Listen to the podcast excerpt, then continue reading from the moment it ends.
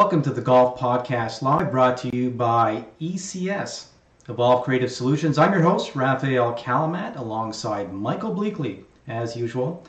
Lots to talk about today.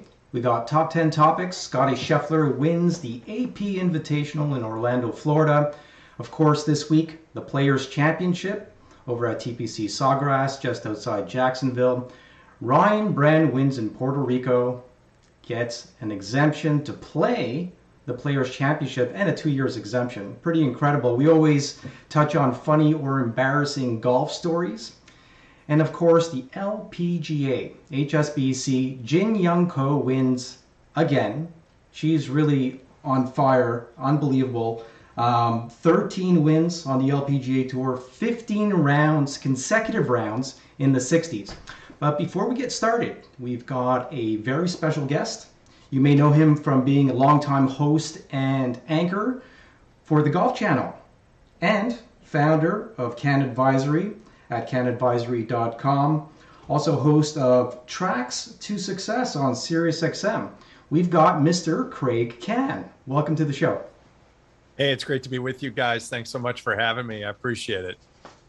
Yeah, thank you for coming. We're looking forward to this. No, it's been uh, it's been on my calendar for a while, so good we could uh, we could actually we could actually connect. I'm going to correct you on one thing. The show on SiriusXM, pardon me, is uh, by the way, big allergy season in Orlando right now. Okay, I want to get that okay. out of the way. Um, the show on SiriusXM is Connected with Kraig Kann on Tuesdays at uh, six to eight Eastern.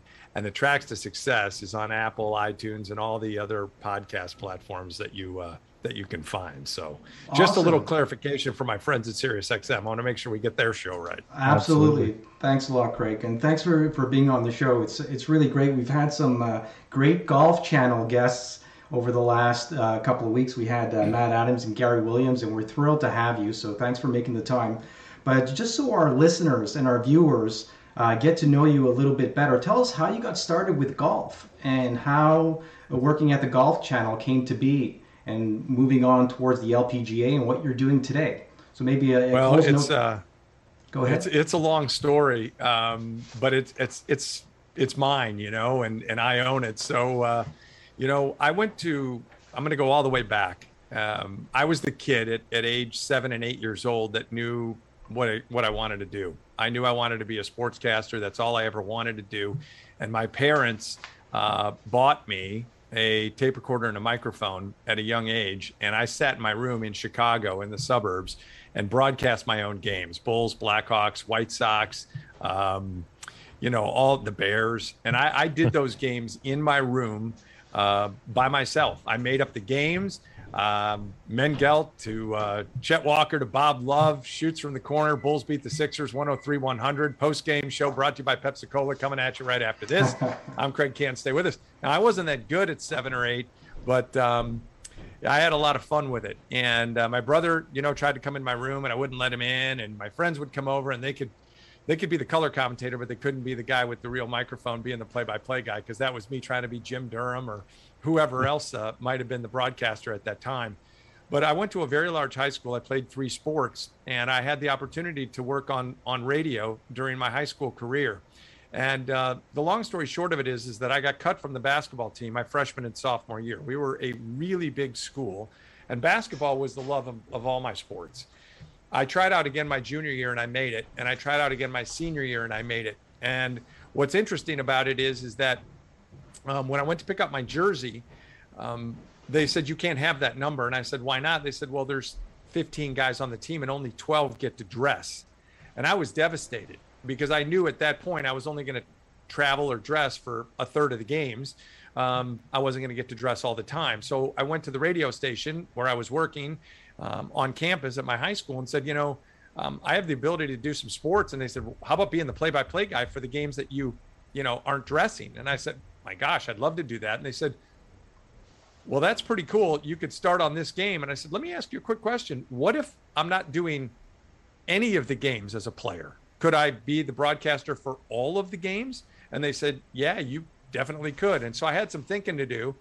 And uh, about two days later, I went and had a conversation with my coach, Ron Nikovich. And I said, Coach, I, I've never quit anything in my life, but I've got this opportunity that dates all the way back to when I was seven and eight years old. and I want to be the broadcaster for our high school basketball games, and I'm quitting the basketball team. And the coach said, I've had a lot of people quit, but nobody's ever quit with a real purpose. And so there I was, I was kind of off on my career. And uh, I did all the games that year, my senior year. I had a little tape. I went to the University of Missouri, and I um, there was on K O M U. That school at the time was the only school in the country that owned and operated an affiliate T V station, K O M U, the N B C affiliate. So junior, senior year, you're on television. So I had this amazing opportunity to be able to do that. My first job out of college was Columbus, Georgia. My second one, they had a P G A Tour event down in Callaway Gardens. My second um, job out of college was in Fort Myers, Florida, Naples area. They have a P G A Tour Champions event, as you guys know. Yep. And then I went to Grand Rapids, Kalamazoo, and Grand Rapids had a P G A Tour Champions event. So I had all this golf that I had on my resume reel. And then I got this phone call from an agent about the Golf Channel. And that's what happened in nineteen ninety-four at the end of the year. And um, the rest is a pretty fun story about the interview and, and how I got down there and, and got the job. So that's kind of where it all started, actually. That's amazing. Well, we'll take us through that, through the. Uh, oh, that's pretty cool. And yeah, maybe the interview process and how that uh, turned out, uh, and where you are today, and how that kind of vaulted you to be doing what you're doing today. Well, Mike, Rafael, the, the funny thing about the interview was um, my agent called and said, um, there's this new Golf Channel. It's started by a guy by the name of Arnold Palmer. I'm Perhaps you've heard of him. I'm like, you know, of course. And another guy named Joe Gibbs, and it wasn't the football coach uh, at the time, um, nor the racing guy. And uh, they said they're very interested in you. And I had already had my tape down there because my agent had sent it. And so I was this, you know, local sportscaster in Kalamazoo, Michigan. And they flew me down first class. Mike Whalen was the executive producer and uh, head of programming for the Golf Channel, in charge of all the new programs and hiring all the talent. Flew me down first class. Now, they flew me back coach, which I thought was really interesting and a funny part of the story.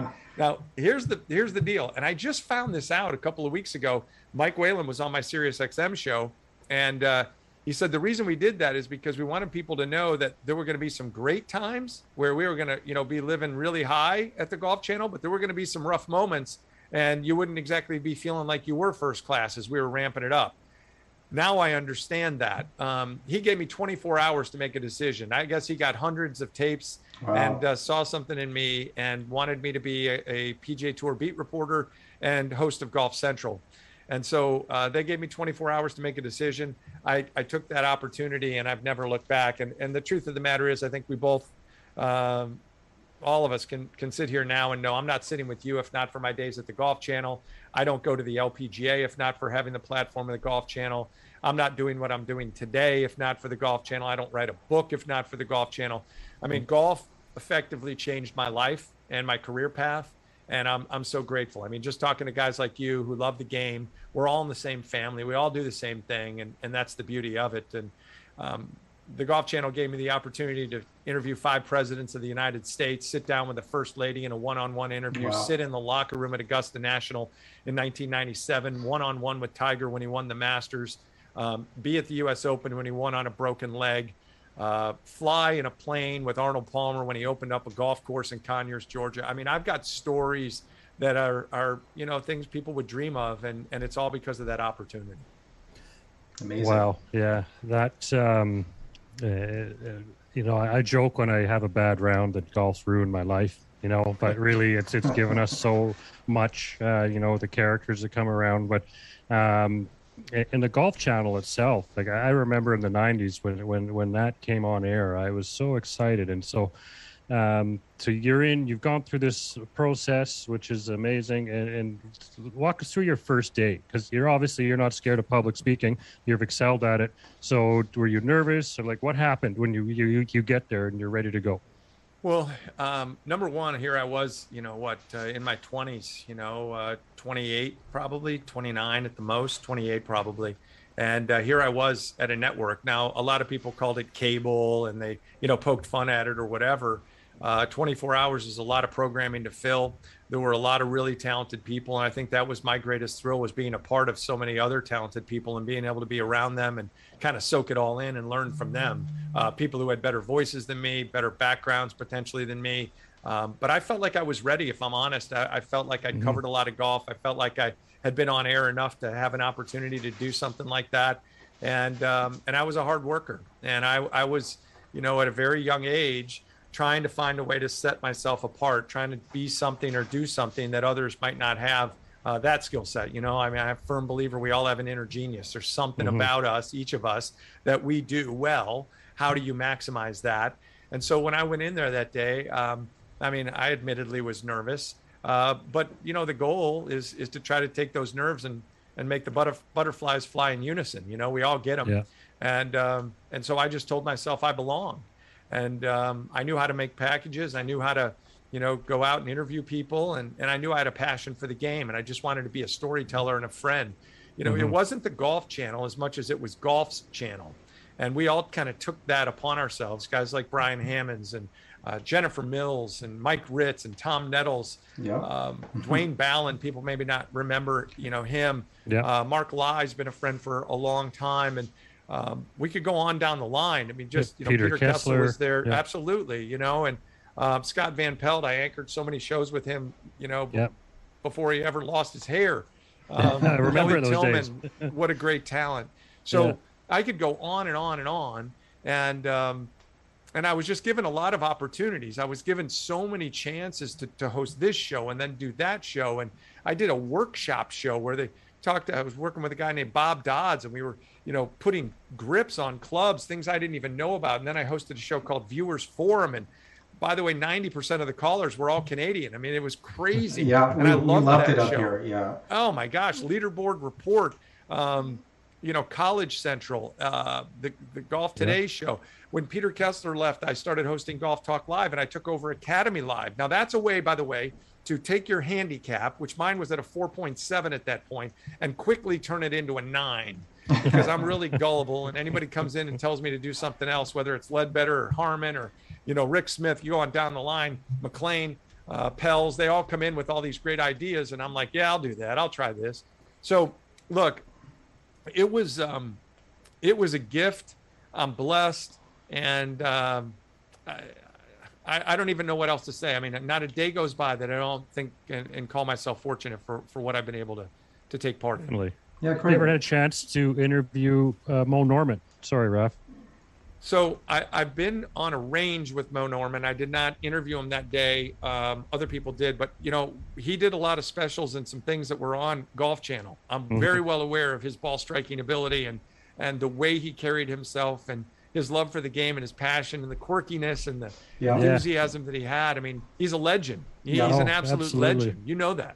Absolutely. He, he um, wasn't that well accepted because he was so different in those times, too. And I, I, always, I always like to think that if he was around in today's era, we're a little more open to uh, unique people. Uh, he might have been, uh, you know, addressed a little bit differently and could have had a different career. But um, yeah, he's definitely a character of the game. And I'm assuming it was the Peter Kessler interview that you were on the range for. Yeah.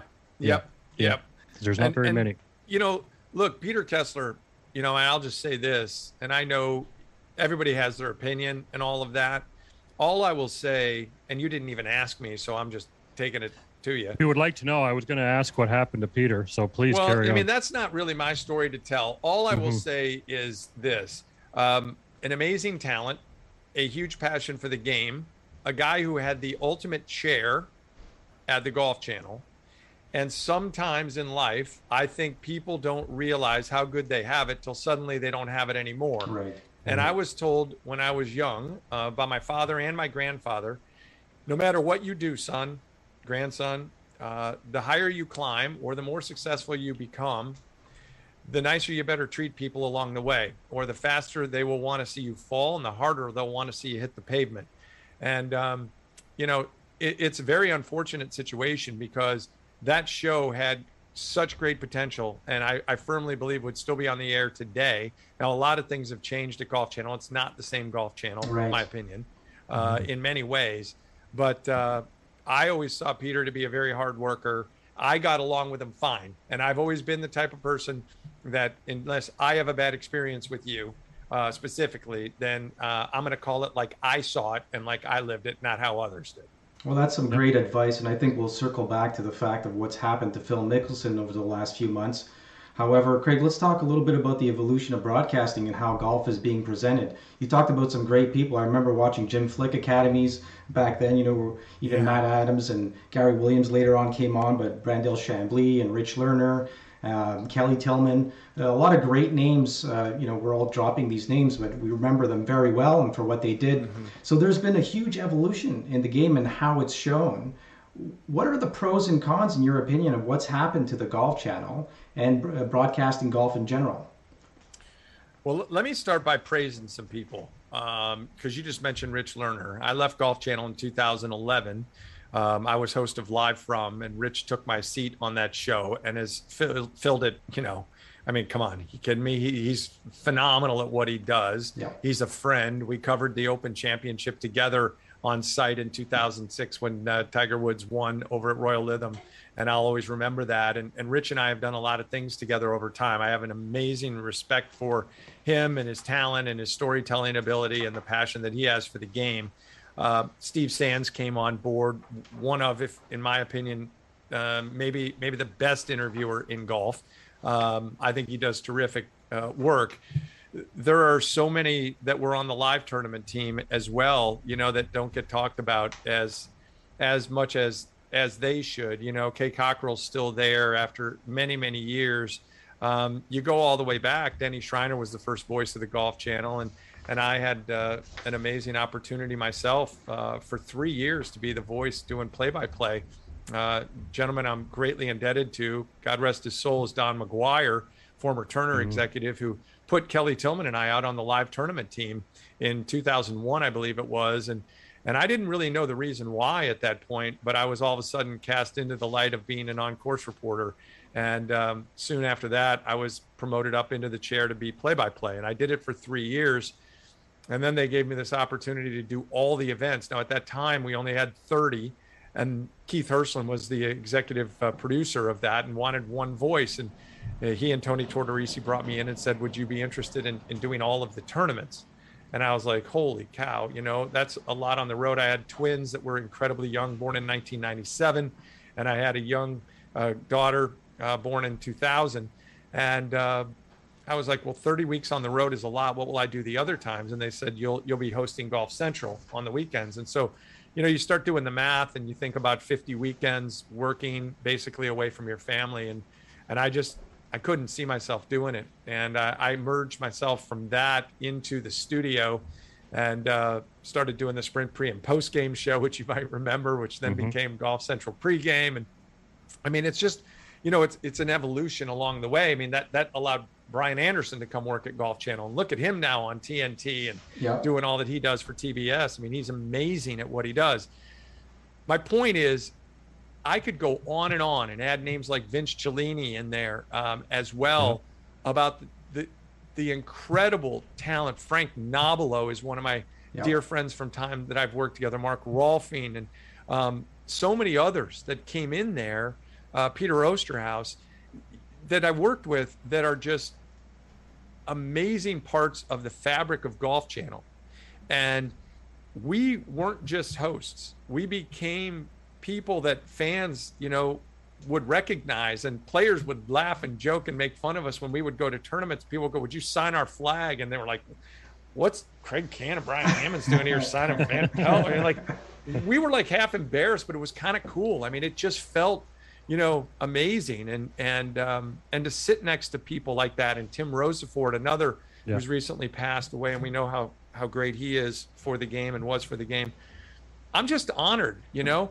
I will say this, um, I'm biased, okay? And, and this is nothing against the talent that is at the Golf Channel now. Understood. Take nothing away from them. All I'm gonna say is, is that the talent that was originally hired and the talent that came in there leading into about two thousand five, two thousand ten, you bring in Gary Williams and Eric Casilius, who's not in there anymore, but the talent at that time, to me, was at its highest level. Yeah. Mm-hmm. And I don't think it's ever been duplicated or replicated. And again, there's very talented people there. There always will be. It, it, working at the Golf Channel is a great thrill. And this isn't to say that I am here and other, I'm not going there. But when they brought Vince Cellini in, who's a great friend of mine, there were people who were nervous. They're like, you know, what's going to happen to me? I said, what do you mean what's going to happen to you? They're bringing in people that are have better resumes than us. Right. Like, we're going to have to step up our game. This is a great thing for us. And it was a signal that the Golf Channel was growing. Nick Faldo comes on board, Kelly Tillman, and he do the play-by-play. You know, you understand where I'm going with this. So yeah. uh, Brandel Chambly, the, the talent level was at an, an amazing, amazing zenith in that period. And I'm just uh, proud to have been a part of that period of the Golf Channel. Yeah. Do you feel, um, you know, now uh, since Golf Channel started in, you know, the last decade or so, this cancel culture, uh, there's the fear of saying the wrong thing. This is where I'm going. And, uh, and some people have hung their careers up just for a little bit of a, a, a locker room type comment. And do you think that the announcers out there now are, are, uh, you know, uh, treading water, being too careful with the jokes? Like, like Faldo is very funny. Faraday, who I love, mm-hmm. he's very funny, but they seem to throttle back a little bit with the, the witty one-liners. Well, I know that I would. Uh, mm-hmm. I know that I do on SiriusXM. Yep. I know that I am right now. Yeah. I mean, I kind of have a check of myself before I do any show. I have yep. my opinions like everybody else. Before I tweet anything, I read it three times. Yeah. Um, you know, and I go, do I really want this out there? Um, I think it's really important to have that. Uh, people talk about the cancel culture. I don't know. Is that really a terrible thing for us? I mean, I think we've gotten into a situation where, you know, our kids are exposed to so much. So let's have a little bit of a governor on ourselves. Let's, let's try to, to, um, you know, rein it in a little bit and, and be um, a little bit more, you know, politically correct and be proper and be respectful. And that stuff's mm-hmm. important, I think, um, more perhaps now than ever before. So are people scared? I hope so. And and probably, yes, they are. Is it over the top that, that we cut people off or let people go or fire people? That's not for me to decide. I mean, yeah. uh, I've agreed yeah. with some. I've agreed with, uh, disagreed with others. You know, thought some were a bit too harsh in, in firings or or whatever else. Yeah. But you're a moment away. You know, they, they say it takes years to build a reputation and seconds to, to trash it. Right. So, yeah. you know, I'm pretty cautious of that. I, I speak around the country now, and, and I do media coaching for executives, coaches, athletes. Um, there's no such thing as a, a bad question, but there's a really bad answer, you know? yeah. And um, we have to be be thoughtful about what we say. We have mm-hmm. to have a message. And I'll leave you with this thought. There are a lot of people that talk. You guys have a podcast. I've got a podcast. I've got a radio show. I'm not the only one, neither are you. So all these people that are out there, yap, yap, yap, yap, yap, yap, yap. How many of them really have something worth paying attention to? Exactly. How many of them really have something mm-hmm. worth saying? How many of us really have an opinion that will get people to pay attention and make people listen and do something? Um, mm-hmm. I think we have to be thinking about what our message is and, and then go on the air. Now, Mike and I have had these conversations over and over for the last twenty-five years or so since we were first roommates and then ended up playing golf together and getting back into the game in the early nineties. And, you know, we've seen the evolution of the game, but what we find today is that a lot of the golf news is opinionated. It's not based. There's a lot of misinformation going around. Case in point, Phil Mickelson, a lot of things have happened to him over the last few months. With um, with Shipnuck coming out with his book in a very timely manner, releasing a statement that he shared with him. I know Phil hasn't really uh, addressed it in the sense that he hasn't had a press conference like many people or sports athletes have had to make press conferences to cover all the questions that people have about what's happening in the world of, of his game and in golf and with Saudi Arabia and so on and so forth. So Um, your take on Phil Mickelson and what's happened to him over the last few months. I mean, it really unraveled the last couple of weeks, but with P I P happening and the Saudi League and Greg Norman being involved with the Asian Tour, it's really taken a, a, a life of its own. And now mainstream sports media, and it's it's covered by the, in the New York Post and the Wall Street Journal, things that we, yep. I didn't think it was yep. going to explode, and I don't think Phil thought it was going to explode to the magnitude it's it's it, it's blown into. Well, the media always gets the last say. Um, most people forget that. You know, I can sit here and say something right now, but at the end of it, you're going to have a reaction, or you have the ability to edit it and post it. So, you know, you just talked about the cancel culture and are people worried? Well, you just put me on the spot, right?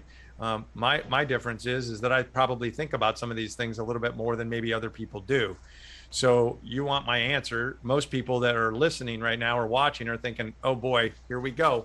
We got we got Kraig on the hot seat. Let's see what he has to say here. Wow. and and see see where he goes. Now, here's what I'll say.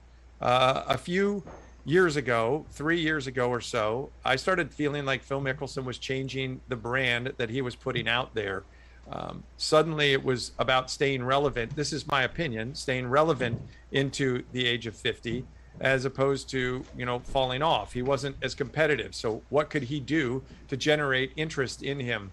He could uh, do his little uh, candlelight chat that he did on social media. He could get into Twitter. He could get into some things that he wasn't necessarily doing. Um, the little dance move that he did, you know, and some of the advertisements and whatnot.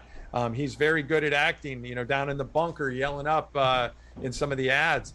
Um, I think he played to some of his strengths, but also put himself in a bit of a vulnerable situation as well, in a decent way. You know, he, he made a likable guy for a number of years who people followed for all of the great golf that he played, but the style in which he delivered it, um, even more likable, because everybody kind of wanted to see what would Phil do next. And he was trying this next, and then this next. And then he starts talking about, you know, hitting bombs and, and all of the other things. And it just started to change. And for me personally, it started to feel a little bit uncomfortable. Now, for him to go out there and win the P G A Championship was unbelievable. The only other time that I can think of feeling that way are two times. Number one was Ben Crenshaw at the Masters in nineteen ninety-five. That was the first time the Golf Channel ever covered the Masters, and I was there. Mike Ritz and I were the two reporters Uh, that were assigned that task. I'll always be grateful for that. First time the Golf Channel got to go to the Masters. The second one, obviously, is uh, the oh nine Open with uh, Tom Watson and Stuart Sink. And I was hosting Live From during that experience. Mickelson played amazing golf. Mickelson's always been capable of winning. Even when he wasn't at his best, we knew he had the skills to be able to do that on a given week if the course went his way and he had his game. So none of that was surprising. But to me, Phil, if you think about it, has never been n- number one in the world. And that's shocking given his talents. It speaks volumes to the Tiger Woods era. But at the same time, Phil, for his forty plus victories in the Tiger Woods era, he does not get enough credit for that. Oh, absolutely. For yeah. Tiger Woods to have done what he's done, and I and I firmly hope, you know, and pray that he gets that one more P G A Tour win to own the record outright. I feel like that's his rightful place. He's stayed in the top that, fifty for over twenty years. And it's, that, no that no doubt. No doubt. But I think Phil feels like he has not gotten enough credit for all that he's done. And I think he doesn't get enough credit. He's an amazing talent. So over the last few years, I just think he's emerged into something a little bit different.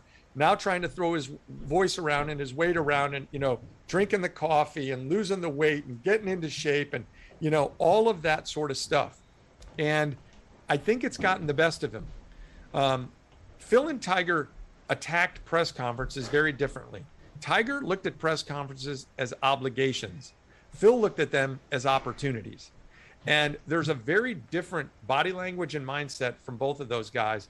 The problem is, is that Phil sometimes can get his in his own way. Tiger never allowed himself to get in his own way with the media. And Phil did it.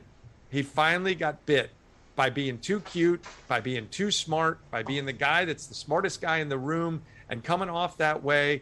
It, it just doesn't always work. And, um, and I think the older we get, our job is to try to stay relevant somehow. You've got to find a skill. You've got to find something you can give back. You've got to find a way to, to connect and stay connected. And um, I think Phil just got a little bit too cute, and it's burned him real bad.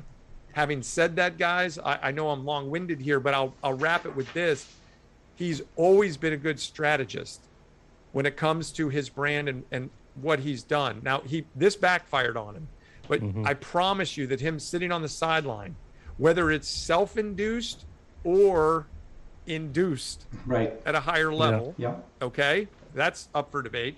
um I guarantee you he's thinking about what his strategy is to come back out, and he will have press conferences and he will mm-hmm. say things that will make people go, hmm, and he'll get people back on his side. I firmly believe that. Yeah, I agree. I, I think, uh, I mean, I've always been a big Phil fan. He's got a great place in the game, and uh, seeing it tarnished lately, I, I feel for it.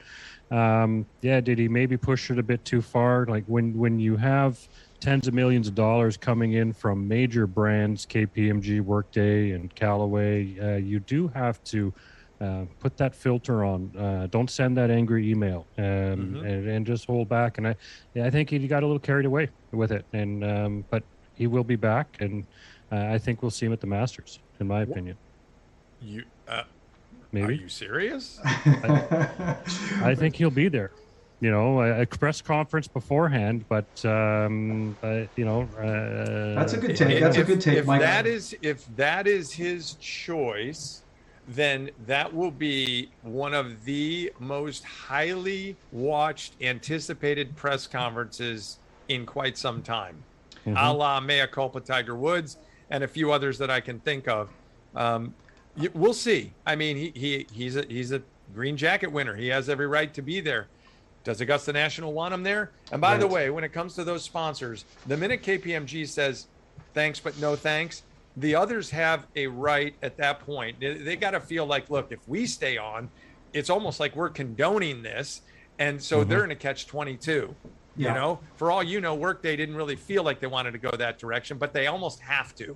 And yeah. that's just the world that we live in today. Well, I know, Kraig, we're in a very different situation with, with what happened to Tiger Woods. He was hurting himself, but Nike stayed with him. Seems like Callaway's put everything on the back burner. They're going to see how everything pans out. But to Mike's point, for the Masters, I mean, uh, the Masters organization is independent of the P G A Tour. They could also control their media very well. They could put out a memo.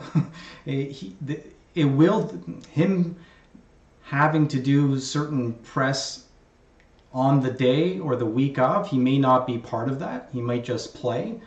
Uh, that being said, I don't know how ready he would be. Who knows what state he's in, and nobody's really heard from him. So um, we'll we'll see how that goes. And Mike and I have covered this for the last couple of weeks and had some very different conversations with people. We've protected him because we've watched him as a grow, as a father, as a philanthropist, as somebody who's grown the game, who's done so much for charitable work. And and what upsets me is that the golf media today is so quick to throw him under the bus when he's made a mistake, instead of being there for him or just waiting for him to come forward with some information. I know he's he's been a little bit slow, but he came out with that six-paragraph statement. I think it covered a lot of the issues. It didn't cover everything. And once he sits down in front of the media and covers it, I think he'll be really well spoken. He's, and as you mentioned, Kraig, he's a guy that people like to listen to. He's a great brand, and he articulates very well. So he'll be able to, you know, expand on everything everybody's asking him about. Um, anyways, we're going into a great week, the Players' Championship, with a ridiculous purse. We're looking at twenty million dollars, potentially twenty-five next year, and with a great field. Scotty Scheffler coming off a win at the Arnold Palmer Invitational. Your thoughts on, about the tournament this weekend, if you had a chance to watch a little bit, and uh, going into the Players, I'm sure you've covered uh, the Players over the years. Your thoughts? Well, first off, um, I, it's, it's really nice that the U S Open had a pre-qualifier Uh, you know, months ahead of the U S Open, because that's what the Arnold Palmer Invitational became. Uh, that rough was juicy, thick, and, and brutal. Mm-hmm. Uh, the greens were like rocks uh, by Sunday. And it, it was different than some other A P Is that I've been to and covered. And I've been to many of them and, and sat up in that Golf Channel uh, set on the stage many a time. Um, It was it was very different. You know, a couple things come to my mind. Number one, Tyrrell Hatton can play. He's a real battler. Number two, Scotty Scheffler. Um, I probably should reverse the order. Scotty Scheffler was uh, my pick to be Rookie of the Year. Two, was two years ago, three years ago, whenever he was a rookie. And um, he didn't get it. But uh, man, oh, man, that guy is an enormous talent. I love the way he carries himself. I love the way he plays. I love his body language. He's tough. He's tough in match play. He's a perfect Ryder Cup player. Uh, he's got Ted Scott on the bag. I mean, like, he's got everything going for him, and the sky's the limit. We also find quickly that your place in the top of the world rankings is very, you know, it's on loan, man. Uh, it's on loan.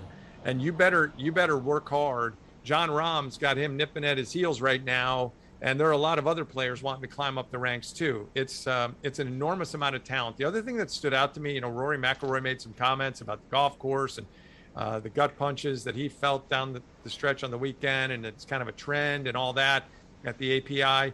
Um, when the courses seem to get really, really tough over the weekend, Rory seems to slip back. Yeah. Mm-hmm. And I don't have all the numbers in front of me. I'm not that guy, but I'm just talking about what I witness, what I feel, what I see. And Rory is such an amazing talent. You want to talk about guys that I think are my all-time most respected players in the game that I've ever – Rory would be in my mm-hmm. top five easily. I love watching him play. I love what he does for the game. What he shoots, seventy-six, seventy-six over the weekend, whatever it was. And, um, and he answers all the questions. That's just yeah. how he is. Yeah. Um, yeah. But but I don't like the, the trend, and and that's troublesome to me. How will it be at the Players? Well, if you look at the weather forecast, it's um, it's not going to be better as the week gets longer. It's going to get worse. And uh, what are temperatures uh, for lows on Sunday? Supposed to be in the upper thirties, maybe forty mm. degrees, and a high of fifty-four, something like that. Um, there's a very good chance of rain for three of the days. Uh, it's going to be potentially really interesting to see who can weather that storm. So you might want to take Monday off in advance just because there might be something to watch. I've covered many a player championship, them in March, them in May. Uh, there's a difference. Uh, it always felt better to me in March, but the weather was always dicey in March. It always felt a little bit more interesting in, in March. Um, so what to expect? Uh, To me, John Rahm's the best player in the game, even though Scotty Scheffler's playing the best golf right now. And um, if I was going to list who I thought would be the favorite, I, I would probably list a guy um, like Rahm or maybe a Morikawa right now uh, going in. But I love the tournament. I love Pete Dye. I voiced a, a special called The Making of the Players this week that's uh, airing on uh, SiriusXM multiple different times, so you'll have to check it out. Uh, one of them being Tuesday night right after my show. So that's eight Eastern, but, uh, it's, it's a really fun special. It's about Pete Dye and Dean Beaman and how it all happened and digging into the weeds and the dirt and Alice mm-hmm. Dye and what she did. I mean, it's an awesome special. I love the tournament. I love the, the, the spectator experience and, and what it takes to finish down the stretch. I mean, we could talk about it forever, but I'm, I'm excited to watch.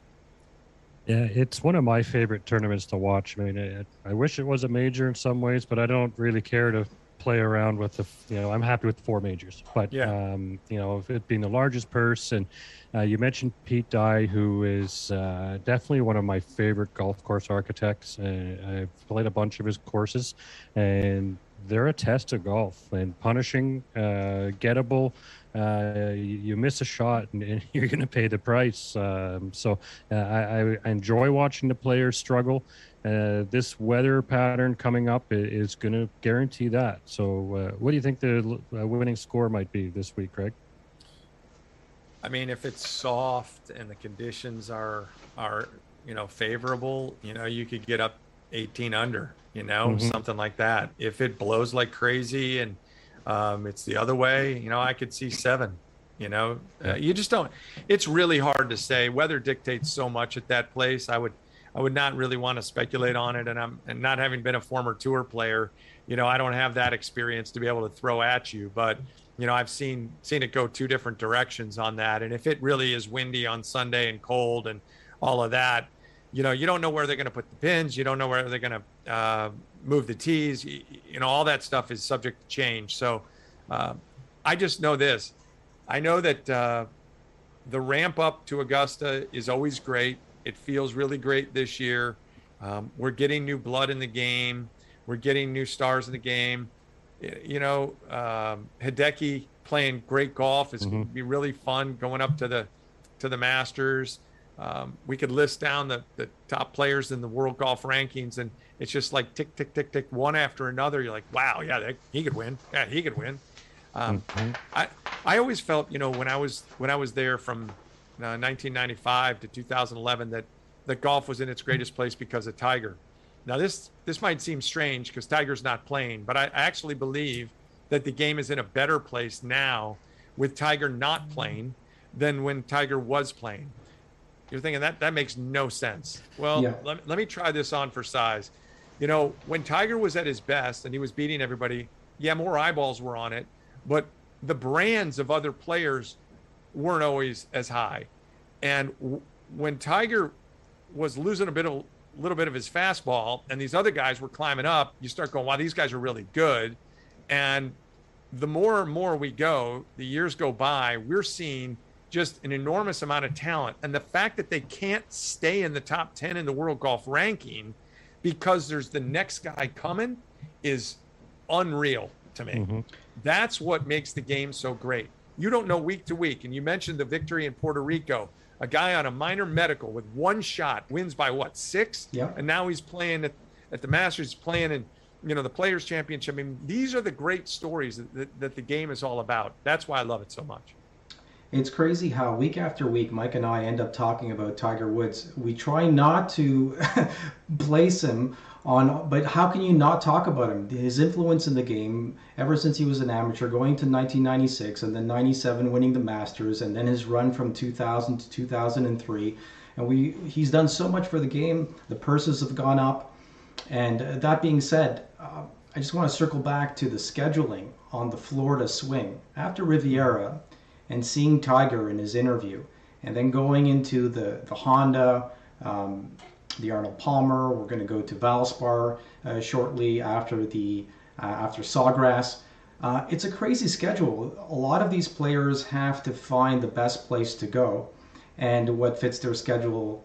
Um, and I'm wondering if, one, the schedule is a little congested with all the big tournaments uh, and Bay Hill being as difficult as it's played. I know there's been special circumstances this week with with the greens drying up and, and being really hard and the rough being grown in. And to your point, Kraig, about Rory McIlroy talking about how the rough is too long and how good shots are not rewarded. I've seen, I saw plenty of great shots where people were sticking at ten to twenty feet to the pin. So it, it's hard for me to understand that. Um, however, if if the ball's rolling into the Uh, into the rough and you've you can't get it out, it doesn't allow you to be creative because you just need to chop it out. That that to me is a little bit of a problem. I'd like to see the players separate themselves a little bit by not having just to punch it or chop it out, but to actually show some skill. Um, but getting back to Tiger Woods, Tiger. Yeah, but you, you oh, just one thing on that.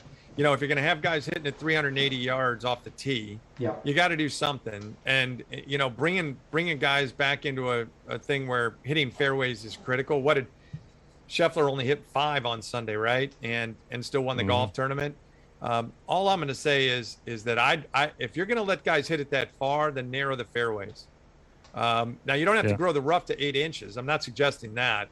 But we got to put a premium on ball striking. We got to put a premium on shot making. We got to put a premium on, that's fine. You want to hit it that far, then make sure you hit it straight. Right. Because that's what we're trying yeah. to do. Well, these guys, um, well, yeah. we have got, we've got four to five tournaments that really penalize the golfer for not hitting a straight shot. You know, when I watch golf, I don't care how low the, the scores really go. If, if no, it's twenty-five, either. thirty, thirty-five under, I'm fine with that because this is the top tier, one percent of the one percent out there showcasing their game.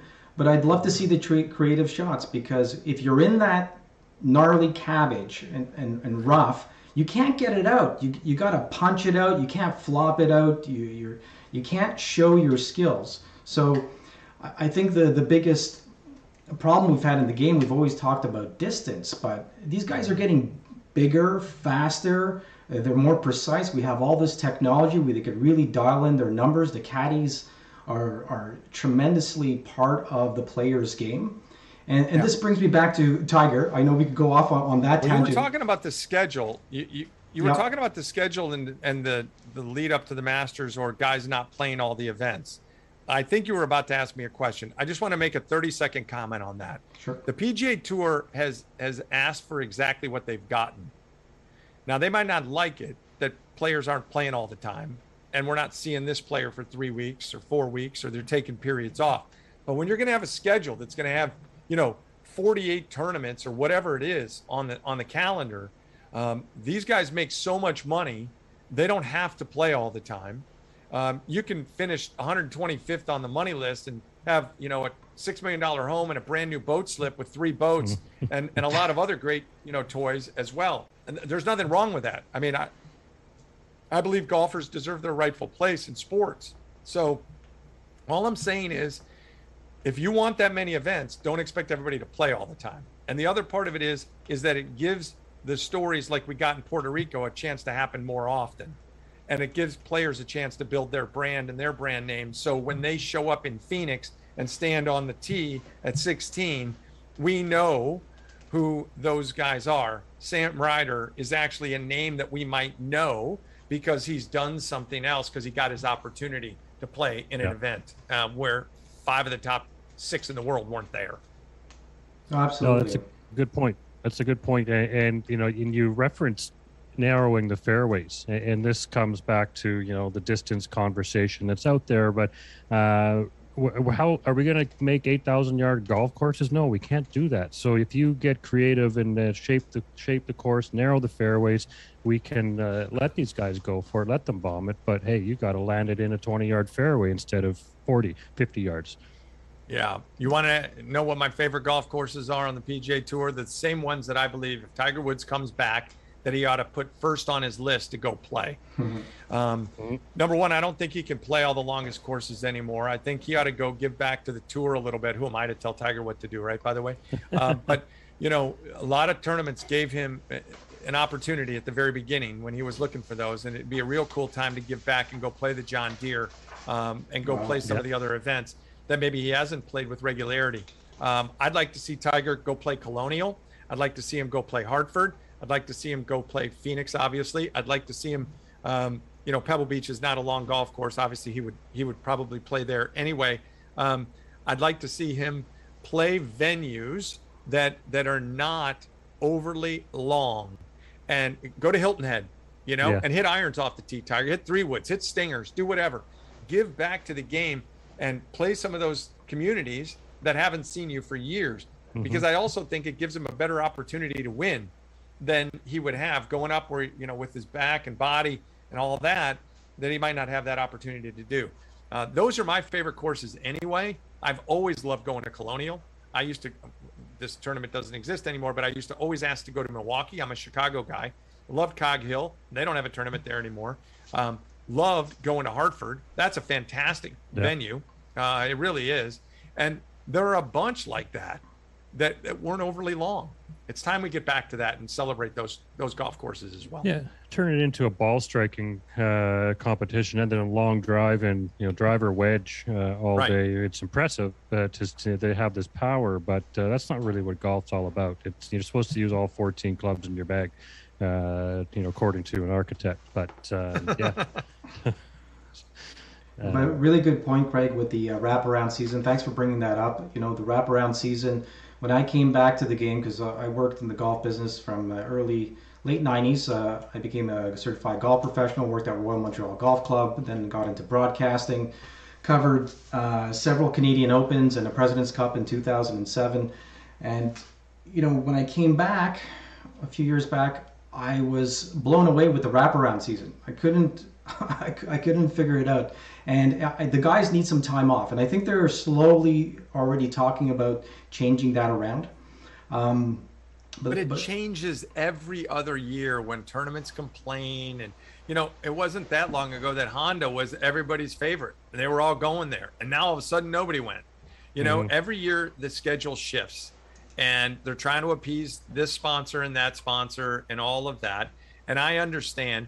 And you got these players that are, you know, wavering on big dollars to go play on other tours and all. Look, if I'm the P G A Tour, I say, look, guys, you guys want to go play over there? That's fine. Then don't ask me as as commissioner of the P G A Tour to go to A T and T or, you know, Verizon or pick your, pick your next sponsor that you want to come up with, Valero, and ask them for an extra two million dollars for the purse. Why should they do that if everybody's going to, you know, think about going elsewhere? The bread is buttered really heavy yep. in the United States. yeah. and more so than ever before.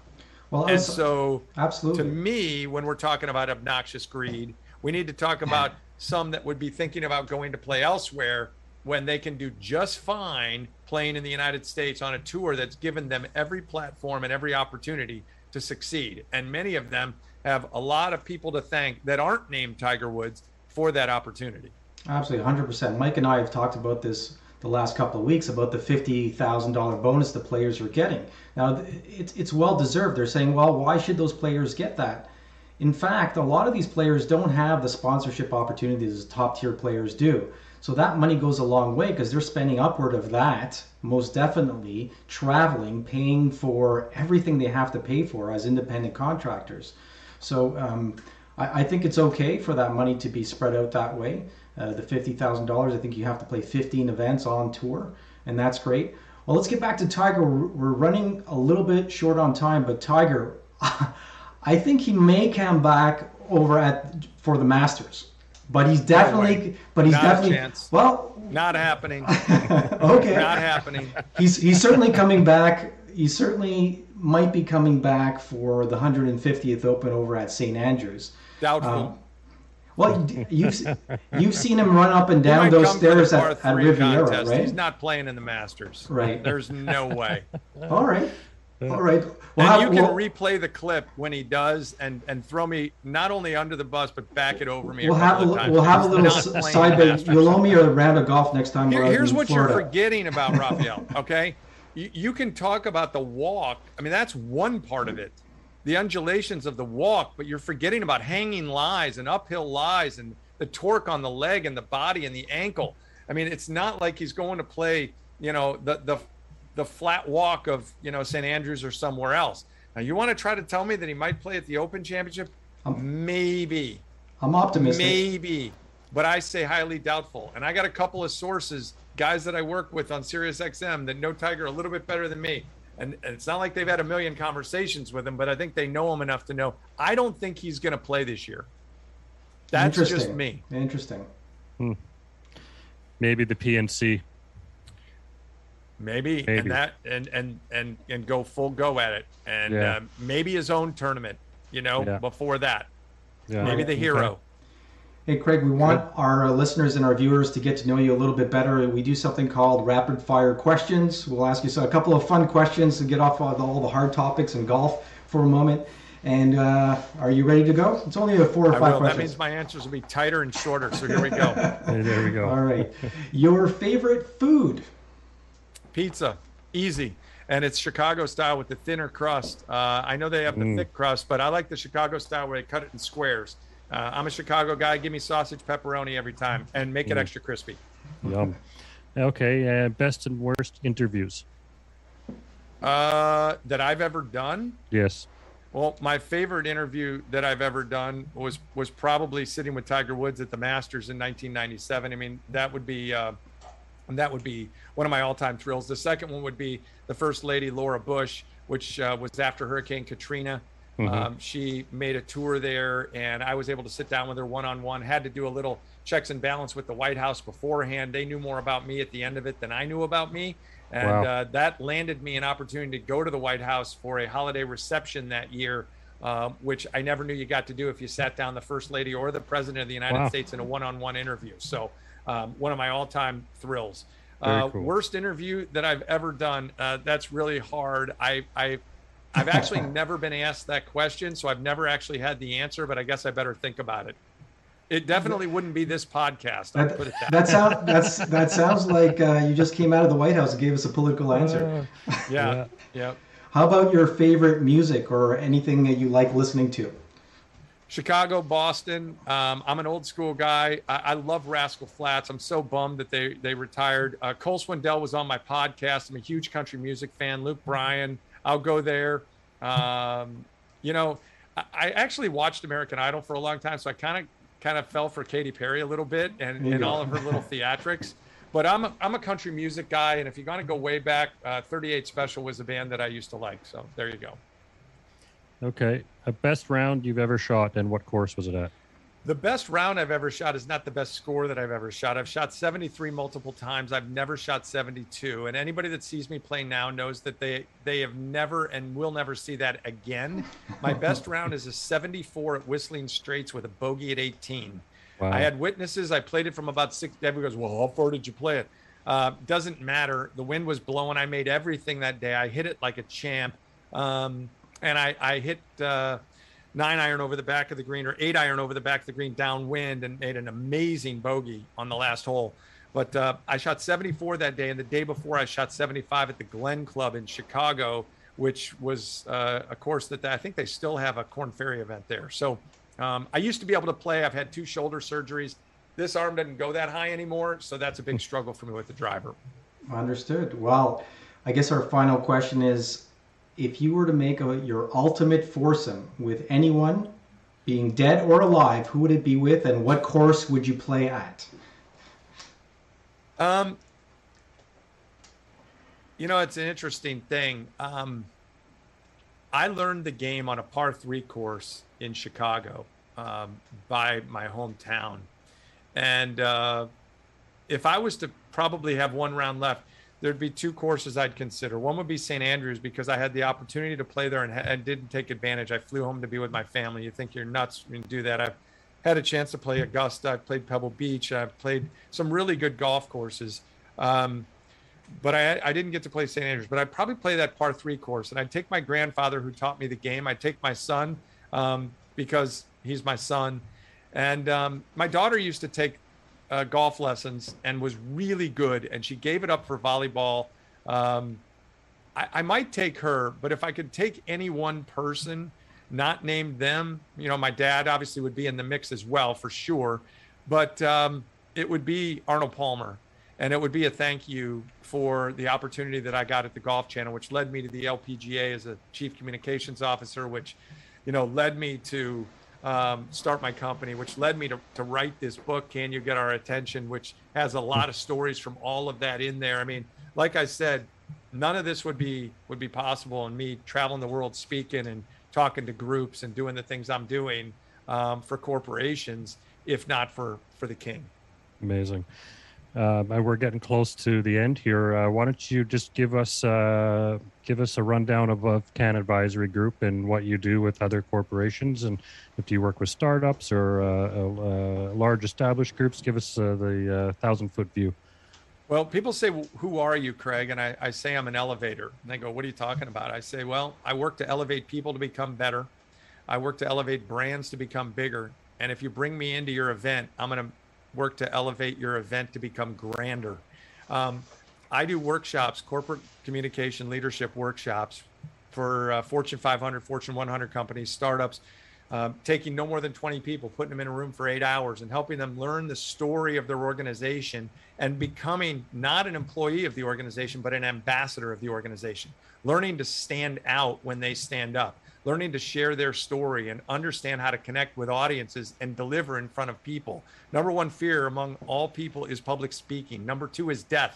Yeah. I teach people the skills to succeed and actually die for the opportunity to speak, because a lot of people don't want that. Um, mm-hmm. I do keynotes. Uh, my current one that I'm doing is one one company, one voice. Can you get our attention? Which is which is tied to the book. And the other thing, too, that I do, which, you know, you can probably see one behind me, but I, I got a brand new box right here, guys, Converse All-Stars. And you're saying, wait a second, what the heck is he doing? But if you go to my website at kann advisory dot com, you'll learn about the green shoe. And it's a big thing that I talk about is how do we stand out, you know, and everybody's got that inner genius, that unique skill set.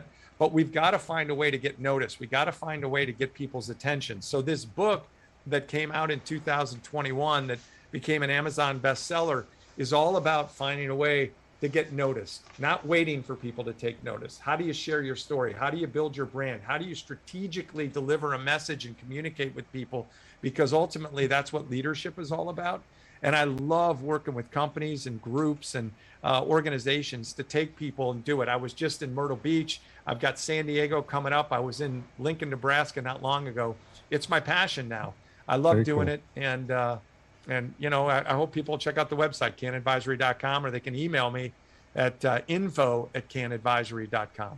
Excellent. Yeah, we'll make sure to tag it and, and share it for you. And uh, maybe I'll talk to you aside from this, because I do have a tech startup that uh, we've been working on the last uh, year or so. Um, but you know, maybe I'll send you some information. I'd love to hear your opinion. Well, I appreciate it. You know, the, the thing about it is a lot of people wouldn't normally sign up for a class like that, but it's really mm-hmm. about communication, presentation, branding, and mm-hmm. bonding. And I take groups and give them, it's a confidence, you know, to, to be able to go, it's like, a, it's like you're coaching a basketball team. You're not going to, you're not going to work upward from people's weaknesses. You're going to figure out what people's strengths are. And that's what I love doing, and build mm-hmm. from that, because most people are fearful and nervous and anxious of, of being in front of anybody. But when they learn the simple concepts of how to deliver a message and how to create their own talk, if you will, um, it's very different. So uh, whether it's one-on-one work that I get to do with executives or or people uh, to build their brand, or it's groups, man, it's it's what I do. I'm busier than ever, and I love every bit of it. Well, well, Kraig, I can see that you're passionate about it and you love it. So yeah, best of luck with that, Kraig. Thanks, buddy. I appreciate it. We're so we're so thrilled that you were on today, and, and you got to share all these wonderful stories with us. You know, we learned so much from having our guests on, and you've been a really special guest. We love to end stuff off by having our guests tell us about a funny or embarrassing golf story. It could be with a notable person. It could be in broadcasting and in golf. Um, is does anything come to mind when I say embarrassing golf story?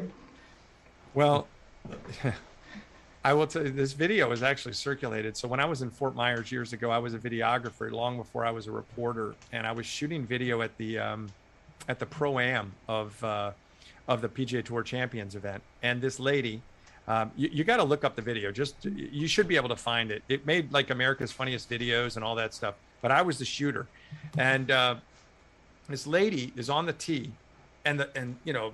People are lined down the tee box, tight. I'm going to start with the end. That's what I always do when I coach people to speak. Start with the end in mind. What do you want people to say, do, or whatever about what you're going to say? Okay. The end is, is that everybody was okay. All right. Okay. That's the end. Now the story is, is that she off the tee absolutely snaps one, you know, about thirty yards forward, and hits a woman who's sitting in a chair, and she screams and knocks her over. Without barely looking, tees up another ball, and where do you think the second one goes? Carbon copy. Exactly at the same lady, and hits her again, and they're calling for medics, and it is one of the most unbelievable scenes I've ever seen. Now, embarrassing, sad, crazy, whatever. Yeah. Um, I was a part of it. I, I did forget to put a microphone on once. I've had that happen to me before. Um, but, you know, embarrassing moments. Haven't had that many on the air, thankfully. Uh, had a lot of laughs with a lot of people. I'm very grateful. And, um, you know, we didn't even really talk that much about the L P G A. But but I, I do want to say that that five years and, and ultimately being a part of the communication committee for the Olympics in two thousand sixteen was one of my greatest thrills. And I will tell you, I got about nine injections in my arm to make sure I didn't get the Zika virus before I flew to right. Rio de Janeiro. And I never saw one mosquito the whole time I was there. So I, I have no idea. Amazing. Great. Well, it's been a real pleasure having you on. Hopefully we'll maybe get a round in or get you on the show once again. And uh, for Kraig Kann, Michael Bleackley, I'm Rafael Kalamat. You've been watching and listening to the Golf Podcast Live. Have a great week. We'll same time next week. Take care.